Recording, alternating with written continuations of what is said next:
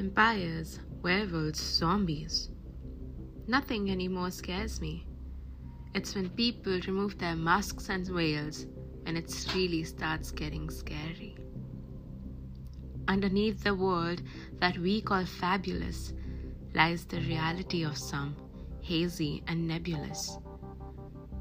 As you sit down hearing this or watching a show, somebody just made themselves their biggest foe.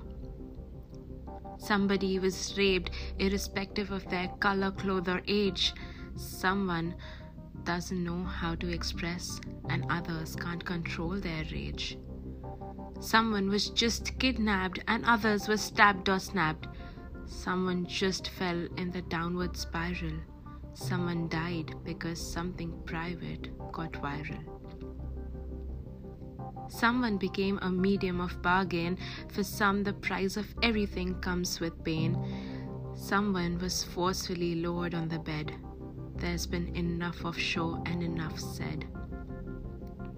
Now that was something scary. Nobody to help us, no angels and no fairy. Where did we go wrong when we stood up for the right? Why is it so cloudy for some, and for others the sun shines a little bright?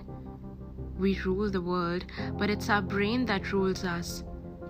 It's what makes us agree and makes a lot of fuss. With every step, you encounter a new mystery door. It's the creation of brain that I'm scared of more.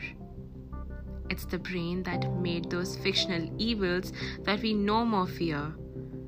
But does the reality scare you, my dear?